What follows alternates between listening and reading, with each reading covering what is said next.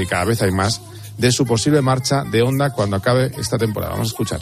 No, como he dicho siempre, eh, estoy comprometido con el proyecto, eh, por eso estoy aquí. Eh, lo fácil hubiese sido estar en casa y, y, estoy aquí porque estoy comprometido con el proyecto para intentar ayudar, para intentar mejorar de cara a futuro, porque es lo que queremos para, para Honda y todos los pilotos Honda nos queremos ver a, allí delante. Así que, así que bueno, toca ir con pies de plomo, poquito a poquito y, y, nada, a ver si, si podemos mejorar el proyecto de cara a futuro. Pero, pero sobre todo estar eh, comprometidos eh, será lo importante estas siguientes carreras. Pues eh, lo va a dar de todo por el todo, pero sí que es verdad que en la mesa tiene la opción de irse a KTM cuando acabe la temporada. Pero eso sí, quien quiera fichar a, a Mar Márquez tiene que pagar una cláusula a Honda, porque él tiene contrato para el año que viene con Honda y lo que me cuentan en el Pado de MotoGP es que Ducati no querría a Mar Márquez porque está ganando sin Mar Márquez, que también desde el punto de vista de Ducati eh, tiene eh, cierto sentido. Y voy a terminar con. Quiero que escuches a Jorge Martín, porque Jorge Martín está a 14 puntos de la cabeza, está luchando por el título. Hizo un eh, fin de semana pasado excepcional, ganó las dos carreras del fin de semana y él cree que Ducati le va a dejar luchar por el título contra Bañaya hasta el final. Escuchamos. La carrera fue increíble, la he visto dos o tres veces. Eh, cerré cada milímetro, o sea, no había hueco por donde pasar. Eh, ese día la quería y tenía que ser mía y lo fue, así que feliz por eso. Y bueno, estoy muy tranquilo. Sé que Ducati, sé lo que ha apostado por mí, sé que aunque esté en, Pramac, eh, apuestan al 100% y esperan, esperan que gane, sobre todo Gigi, que me lo dice mucho, así que espero que, que me deje hasta el final. Perfecto. 25 años, ¿eh? San Sebastián de los Reyes y, rapidísimo. Y yo creo que si le dejan, que a mí siempre me entra la duda, porque es un equipo privado que no es el oficial, aunque tenga el mismo material, podemos tener ahí un candidato muy serio al título de MotoGP. Gracias, Carlos. Un abrazo. Abrazo fuerte. Hasta luego. Soy el fuego que. Señoras, señores, hasta aquí el partidazo que vuelve mañana con Joseba Larañaga y su oasis de libertad. La radio sigue, la radio nunca para y no parará tampoco este verano. Disfruten, sean felices. Adiós. Soy el fuego que...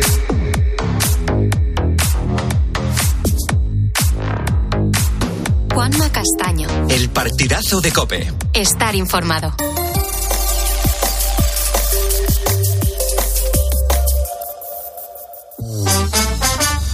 La noche. Beatriz Pérez Otín. Cope. Estar informado. Muy buenas noches, ¿qué tal estás? Bienvenida, bienvenido a la noche de Cope. Yo soy Carlos Márquez y esta madrugada vamos a hablarte de una profesión complicada y dura, porque seguro que en tus tiempos mozos ojo, y no tan mozos, estabas en tu casa echándote la siesta o estudiando o merendando y de repente a la puerta llamaba una persona. Hola, buenas tardes, perdone que le moleste. ¿Tiene usted hijos en edad escolar? Pues sí, concretamente tengo un hijo en edad escolar. Pues entonces la suerte ha llamado a su puerta, porque precisamente traigo aquí una enciclopedia que viene muy completa en todas las materias y les será de gran ayuda. ¿Cómo se echa de menos algo más fumo, verdad? Bueno, pues este sketch ilustra muy bien un tiempo pasado en el que a la puerta de tu casa venía gente a venderte enciclopedias, fiambreras, revistas, productos congelados, robots de cocina.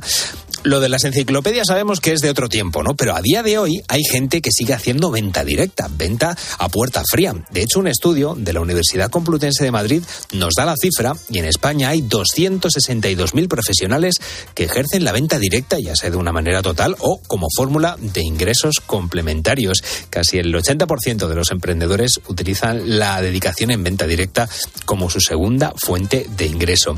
Esta madrugada vamos a hablar con algunas de esas personas que venden sus productos a domicilio o lo han hecho. Y digo que lo han hecho porque el producto ya no existe. Yo no sé si recuerdas el famoso círculo de lectores. Pues uno de nuestros oyentes habituales fue vendedor y nos va a contestar, nos va a contar su experiencia. En un momentito te descubrimos quién es. También vamos a hablar con José Manuel Plo. Él tiene un camión carnicería y vende sus productos por los pueblos de Huesca. En un momentito vamos a conocer su historia. Y para, claro, para que José Manuel pueda cortar finos los filetes y el fiambre, pues debe tener unos cuchillos muy bien afilados y Dani Trillo, afilador de Sevilla, sabe muy bien cómo hacerlo porque ha sido la profesión de su familia desde que él ni siquiera existía. Este es el tema de nuestra portada y hoy, como siempre, toca el dilema de los viernes.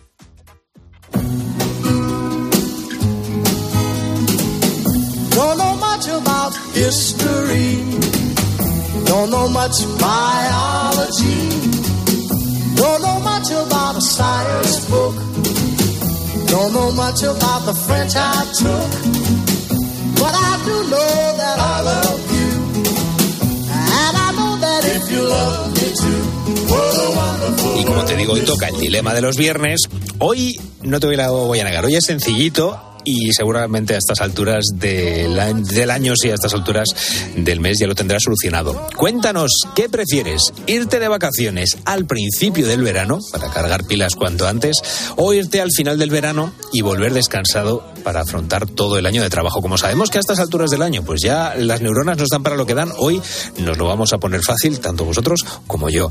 Esta madrugada te hacemos esta pregunta y como siempre, puedes participar mandando tus notas de audio al teléfono de WhatsApp de la noche de Cope. 661 20 15 12 y si prefieres utilizar las redes sociales en Facebook y en Twitter somos arroba la noche de Cope.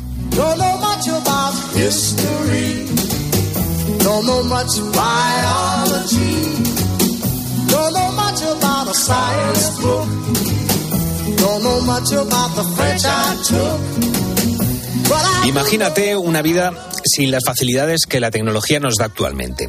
Una época en la que cuando veíamos escrito 3G, 4G o 5G, lo primero que se nos venía a la cabeza eran 3, 4 o 5 gramos, cuando todavía no existían los teléfonos móviles. El comercio electrónico apareció en España a inicios de este siglo XXI. Sin embargo, su gran crecimiento no se produjo hasta el año 2015. La alternativa al e-commerce, como se dice en inglés, estaba en la venta directa, el tipo de venta que se ha hecho toda la vida, el contacto personal entre vendedor y cliente.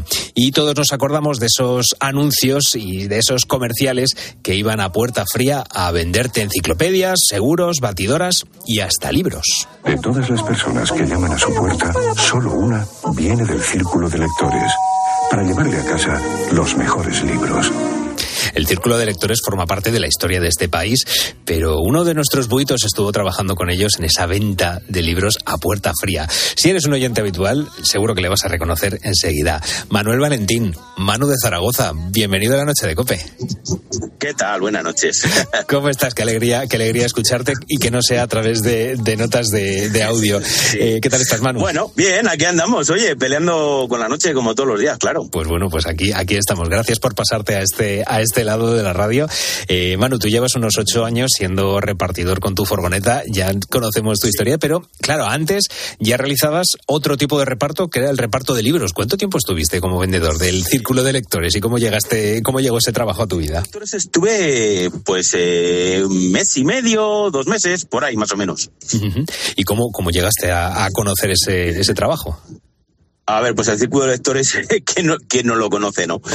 Entonces, eh, bueno, llegó un momento del, un momento pues que estaba económicamente muy mal, estaba que necesitaba trabajar, estaba en paro, llevaba mucho tiempo sin trabajar y bueno, salió anunciado y dije, pues em, me la juego, vamos a ver.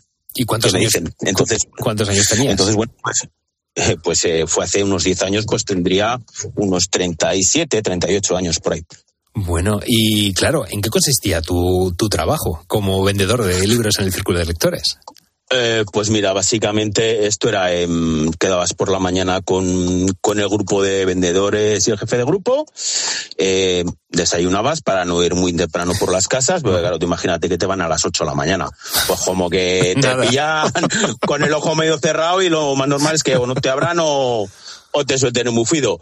Entonces, pues bueno, eh, quedabas, desayunabas y no era un poco decente, pues te repartías por zonas, por barrios y por lo que fuera, y a vender, tú por este edificio, tú por el otro y venga, al lío. Ujú. Eh, hoy estamos hablando de esa venta, venta directa en que en muchos casos pues era a puerta fría, que yo creo que es una de las más duras que, que puede existir. ¿Cómo llevabas tú, tú eso? ¿Cuántas puertas eh, te cerraron y cuántas te abrieron? Pu- Pues me cerraron, a ver, me cerraron. Bueno, abrir, abrir la gente te abría, pero que te fueras con, por decirlo así, con cajas destempladas, ¿no? Que, que te decían, no, que ya soy, no, que no me interesa, no, que, que tengo ebook. Eh, pues el, el 95%. Caramba, o sea, que, que las ventas, claro, yo no sé si tenías, yo me imagino que sí, sí que tendrías algún tipo de comisión por venta y cuánto podía superar Sí. esa comisión, pero claro, yo no sé cómo, cómo se te dio esa venta de, de libros. Pues la verdad es que no fue muy bien, la verdad es que no fue muy bien. A ver, el primer mes ibas con un fijo más comisión, luego ya a partir del, del segundo tercer mes era, era todo comisión y yo la verdad es que no, no aguanté mucho más porque, bueno, hubo, hubo algún problema que no pagaron seguridad social y tal y, y me fui en el, en el periodo de prueba. Pero la verdad es que yo acabé bastante quemado. Eh, al segundo día, claro, eh, ya me, yo iba en, en, con camisa, en camisa y vaqueros, camisa, vaqueros y zapatos. Ya me estaban diciendo que, que cuando me iba a comprar un traje, dije, hombre, eh, a ver, estoy aquí mm, por trabajando, pero claro, no, no puedo comprar, no puedo gastarme 300 euros en un traje, 200 euros. Porque claro. ¿cuánto, te- qué, qué ingresos te podrían suponer, si no es indiscreción preguntarte, formar parte Pues de- mira, como comercial el- del círculo de lectores? El primer mes solamente con, con fijo creo que fueron 600 euros, una cosa así. 600 euros. Y luego lo que, ¿y cuánto, cuánto te llevabas de comisión por cada libro vendido? Eh, Pues de comisiones realmente ahora mismo no te lo puedo decir seguro que no me acuerdo, pero la verdad es que no era no era mucho porque yo realmente tampoco vendí una burrada, pero igual mm, es que de, de lo, de lo que vendí que vendería eh, haría 10, 12, 15 socios, eh, no me llevé nada. O sea que era por lo que me contaban, porque claro, yo hubo, un, yo hubo un momento que le pregunté a la gente, digo, oye, pero esto dice, no, no, a partir del segundo mes se cobra por, eh, por socio hecho, no por libro vendido, sino por socio hecho, y no sé, era, era muy poco. Vamos que para sacar eh, mil euros al mes limpios, eh, tenías que hacer una media de cinco socios al día, por decirlo así. Y, y había días que hacías, si hacías dos, tres, date con un canto en los dientes. Sí, sí, vamos. A, además, a ver, siempre, siempre hay gente. complicado. Claro, siempre, siempre hay gente que, que vende hasta la camisa que lleva. Sí, sí. Por decirlo así. Hay gente que vende hasta la camisa que lleva y hay gente que, que le cuesta más vender. Entonces, claro, realmente tampoco había, tampoco había un proceso de formación. O sea, te mandaban primer día, ibas con el jefe del grupo, ibas por tres, cuatro, te, te hablo en mi caso, ibas eh, un rato con él, tres, cuatro horas, lo veías un poco y luego te decía, venga, ahora tú, ahora tú aquí, a ver qué tal lo haces. Joder. Pues menuda, menuda formación que me das, claro. Sí, pues hoy hemos hecho un viaje al pasado, al universo, sobre todo el círculo de lectores, con nuestro querido Manu de Zaragoza. Eh, Manu, gracias y mucha, mucho ánimo con la noche. Aquí estamos acompañándote y muy buena ruta. Venga, muy bien, cuidaros, buenas noches, feliz fin de.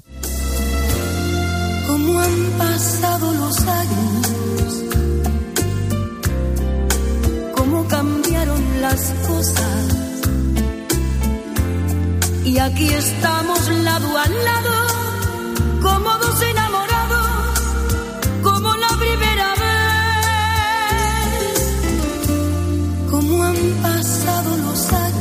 El círculo de lectores forma parte de la historia, ya lo sabemos, pero la venta directa, la venta cara a cara, a puerta fría, se sigue haciendo. Esta manera de venta es, bueno, es cercana, ¿verdad? Se establece una relación entre el vendedor y el cliente que a la empresa beneficia y que, como te digo, sigue muy presente y llega a la puerta de tu casa.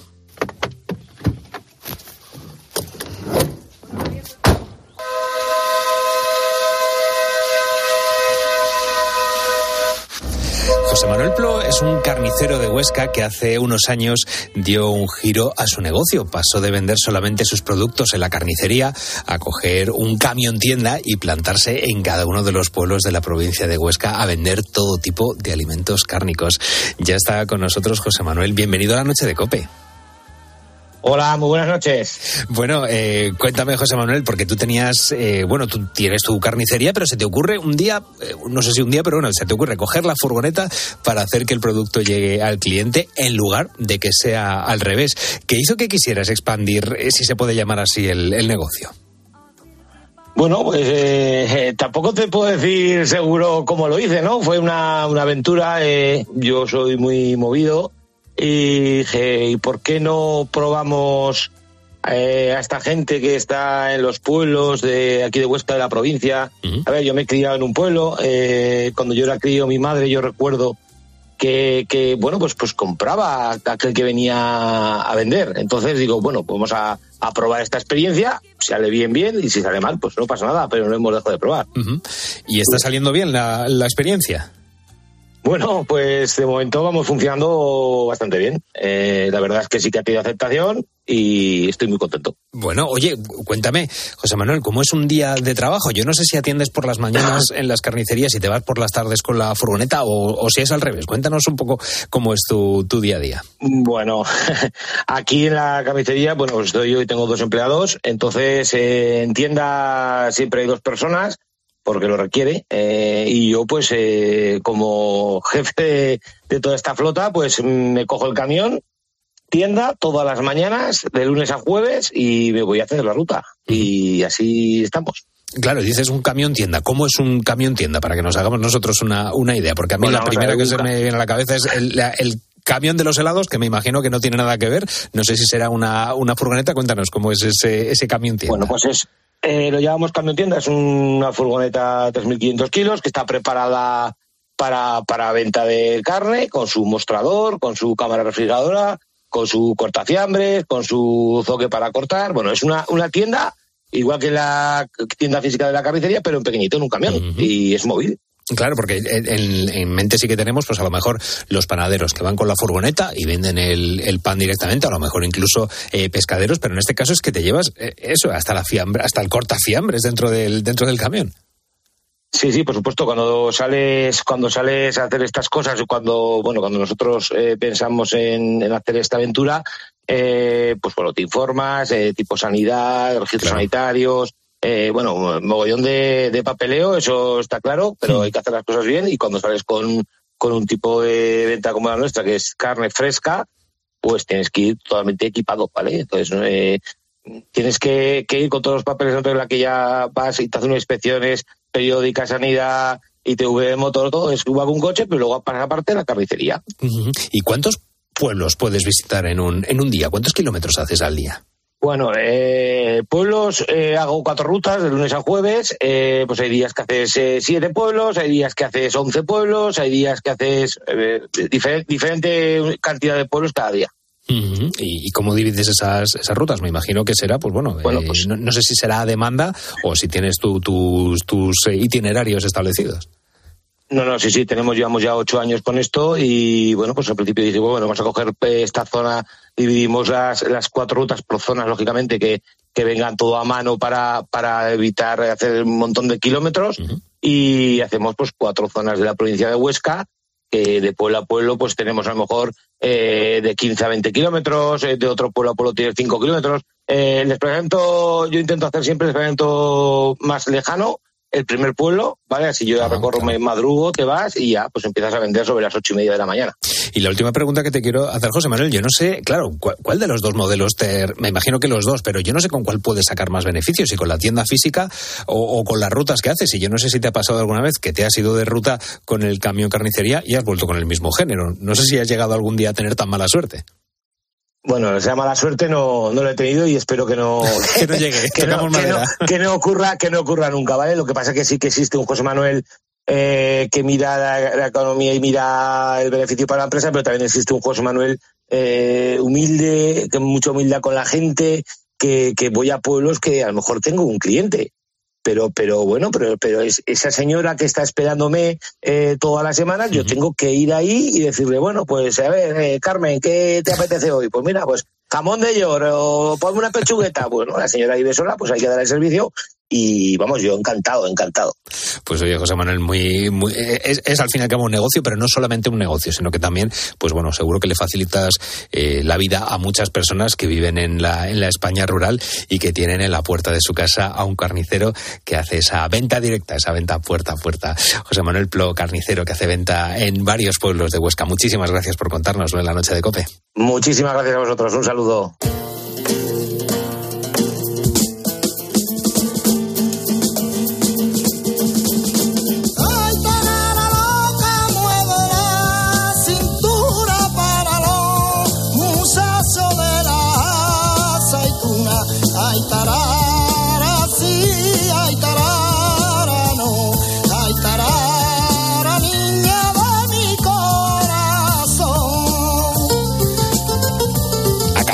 Con un carnicero que gracias al nuevo giro que le dio a su negocio, pues ha hecho posible que muchas poblaciones de entornos rur- rurales puedan llegar a comprar eh, carne y que llegue además a sus casas. Pero claro, ¿qué sería de los carniceros sin sus cuchillos bien afilados?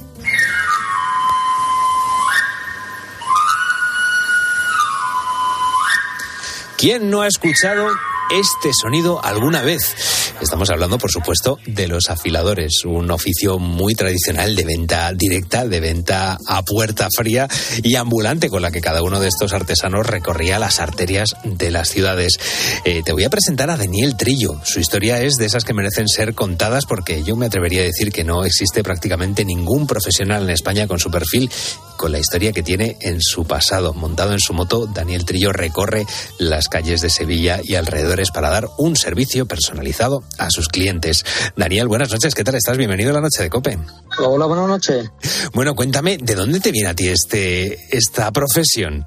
Esta profesión me viene de herencia, del padre de mi abuelo. ¿Cuándo empezó él en esta, en esta profesión, a ser afilador? Eh, él empezó eh, porque en su familia había amigos, había un amigo que, que se dedicaba a esto y él quiso aprender. Entonces lo enseñó y empezó, empezó esta profesión y se la transmitió a sus hijos y de sus hijos a sus nietos y hasta que ha llegado a mí. ¿Y con cuántos años empezaste tú a ser afilador? Yo desde siempre he ido a, a la feria de, de Sevilla con mi padre a recoger cuchillos y en verano nosotros tenemos vivienda en Chipiona y iba con mi padre en paz descanse a- allí en verano que no tenía colegio, iba con él a afilar. Y ahí te ganabas tú el primer, el primer jornal, a lo mejor. Ahí aprendía, ahí aprendía. Todavía no, estabas de, de becario, como se llama ahora, ¿no? Ahí estabas de, de aprendiz. Sí, claro. Oye, ¿y cuántos, cuántos dien- eh, clientes puedes tener al día, Daniel? En torno a unos 25, 30 por cada... Sí, yo voy por ruta. Eso te iba a Cada preguntar. día voy a un pueblo, cada día voy a un pueblo distinto y yo tengo ya mis clientes, mis carniceros, mi- mis pescaderos. ¿Y cuántos años llevas siendo afilador? Eh, yo llevo solo 10 años. ¿Y cuánto puede costar? Pa- Para que nos digas un poco las, las tarifas, porque hay mucha gente eh, que no, que aunque les hemos visto, nunca, nunca hemos utilizado un afilador. ¿Cuánto puede costar afilar un cuchillo o si los afilas por, por lotes o cómo, cómo funcionas? Pues mira, yo por ejemplo en mi caso, yo cobro 3 euros por cada cuchillo y si me das 6 cuchillos, regalo el sexto, entonces te cobro 15 euros. Y Daniel, ¿cuántas horas puedes echar al día? Eso depende mucho del trabajo que haya. Eh, depende, esto es una cadena. Si tiene mucho trabajo el del bar, me da muchos cuchillos, yo echo más tiempo y gano más dinero. Se, se lo he preguntado antes a, a José Manuel Plo, el carnicero, que si ha habido algún día que ha vuelto con el mismo género con el que se ha ido en la furgoneta y me ha dicho que no. En tu caso, ¿te has ido con algún, o sea, sin, sin cuchillos afilados para, para casa? Hombre, cuando empecé, eh, ten en cuenta que tengo 29 años, soy muy joven. En esta profesión, eh, los, los carniceros, los todos los profesionales, eh, se, se fían más de los viejos que de los nuevos. Entonces, cuando yo empecé, eh, los clientes, los clientes de mi padre, pues yo empecé a hacer los de mi padre y ellos ya me conocían y bien, pero los nuevos eh, to- to- tenían muchas dudas. Hasta que no me probaron, no, no, no se quedaron conformes. Claro, y yo te, te quiero preguntar, yo no sé si, si también quieres que, en el caso en el que quieras tener descendencia, si también quieres que sigan con esa tradición de, de afiladores. Eh, ya la tengo, tengo tres hijos. ¿Y quieres que sean ellos afiladores? A los tres los voy a enseñar. Eh, quiero que estudien, pero los voy a enseñar porque como, como me dijeron a mí, eh, eso está ahí. Eh, el aprendizaje está ahí. Yo, yo he estado ganando dinero en Alemania, he estado en Bélgica haciendo esto. ¿De afilador también en Bélgica y, Y- Alemania? Sí, sí, sí, sí, sí. ¿Y, y, y cómo se, qué, qué diferencia hay? Me- no sé si ganarás más dinero allí que, que aquí como, como afilador o si Sí, allí está sí, muy instaurado. Sí. Allí gano mucho más porque allí eh, los afiladores que hay, eh, mm, que me perdonen, pero no tienen ni idea de lo que hacen. ¿Y cómo lo haces? ¿Te vas con, con la moto? ¿Te has ido hasta, hasta Bélgica y Alemania con la moto o, o cómo lo has hecho? No, no, yo fui allí de, de Arbañí y en el mercadillo vi a, a un hombre marroquí que estaba, estaba afilando en un furgón en el mercadillo. Y le dije, yo, yo soy de la profesión. Y me dijo, a ver, a ver, me dio un cuchillo para probarme, lo afilé y, y me quedé con él. Mercadillo, mercadillo con el furgón. Pues eh, Daniel Trillo, muchas gracias por, por contarnos esta, esta experiencia. Perdóname un segundito, ¿puedo decir una cosita? Por supuesto. Eh, yo lo único que quiero es rebatir el mito de que todos los, todos los afiladores somos borrachos, no todos somos borrachos, de que todos los afiladores somos estafadores, no todos somos estafadores. Habemos algunos que tenemos que tenemos familias que lo hacemos mm, porque queremos, porque yo, por ejemplo, tengo 29 años, puedo optar a cualquier trabajo eh, y, y quiero este trabajo y cada día aprendo más, intento aprender más. Eh, no me miren con malas caras. Intento ser el mejor profesional posible. Ni soy borracho, ni soy ni soy un trapala tirado en la calle. Pues- Solo que soy ambulante. Pues Daniel, eh, gracias por ayudarnos porque es verdad que sí que puede que en, que en esta profesión a la que te dedicas haya un gran, un gran estigma y, y es que tienes toda la razón del mundo. Es verdad, es verdad que, que hay ciertas profesiones que pueden estar estigmatizadas o que podemos tener esos prejuicios y te, y te agradezco que aquí en la noche de COPE pues efectivamente que nos ayudes a derribar esos, esos prejuicios que seguramente más de uno tenga y, y tengamos. Que caramba, que no me quiero yo quitar de medio. Daniel Trillo, muchas gracias por ayudarnos a entender mejor A tu usted. Un abrazo. Gracias, hasta luego.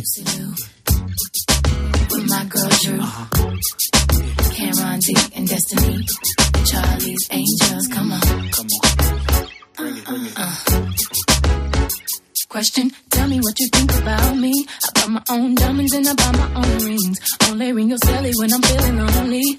When it's all over, please get up and leave. Question, tell me how you feel about this. Try to control me, boy, you get dismissed. Pay my own condo and I pay my own bills. Always 50-50 in relationships. The shoes on my feet, I the clothes I'm wearing,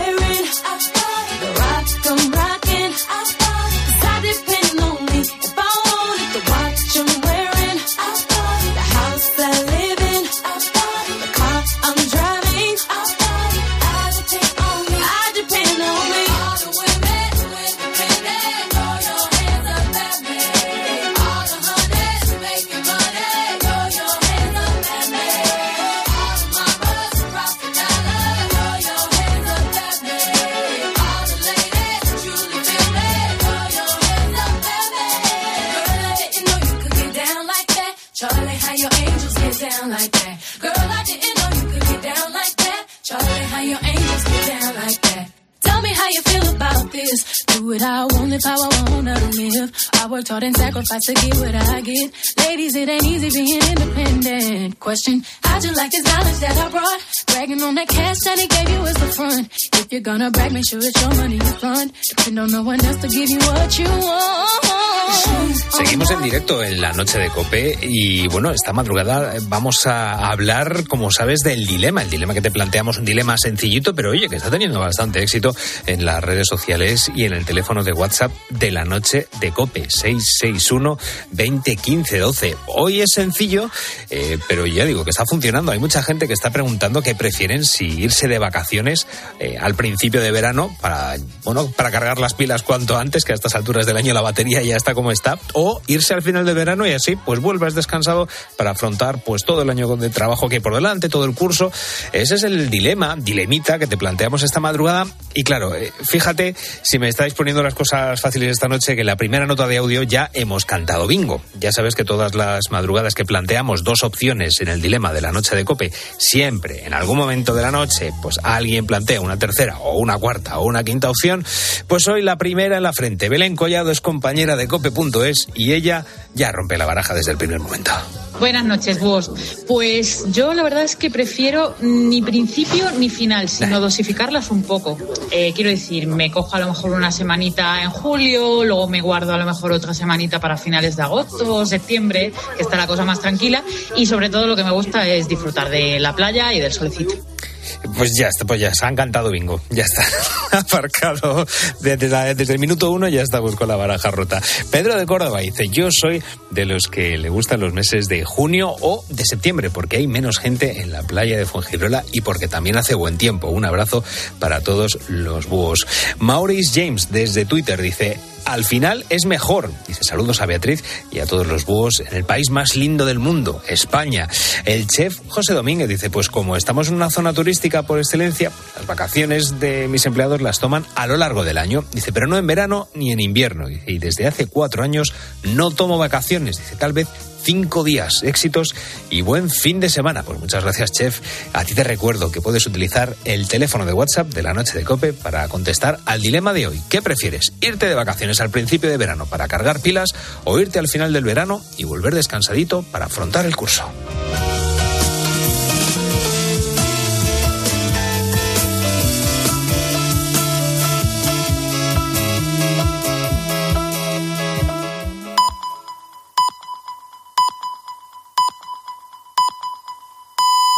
Son las 2 de la madrugada.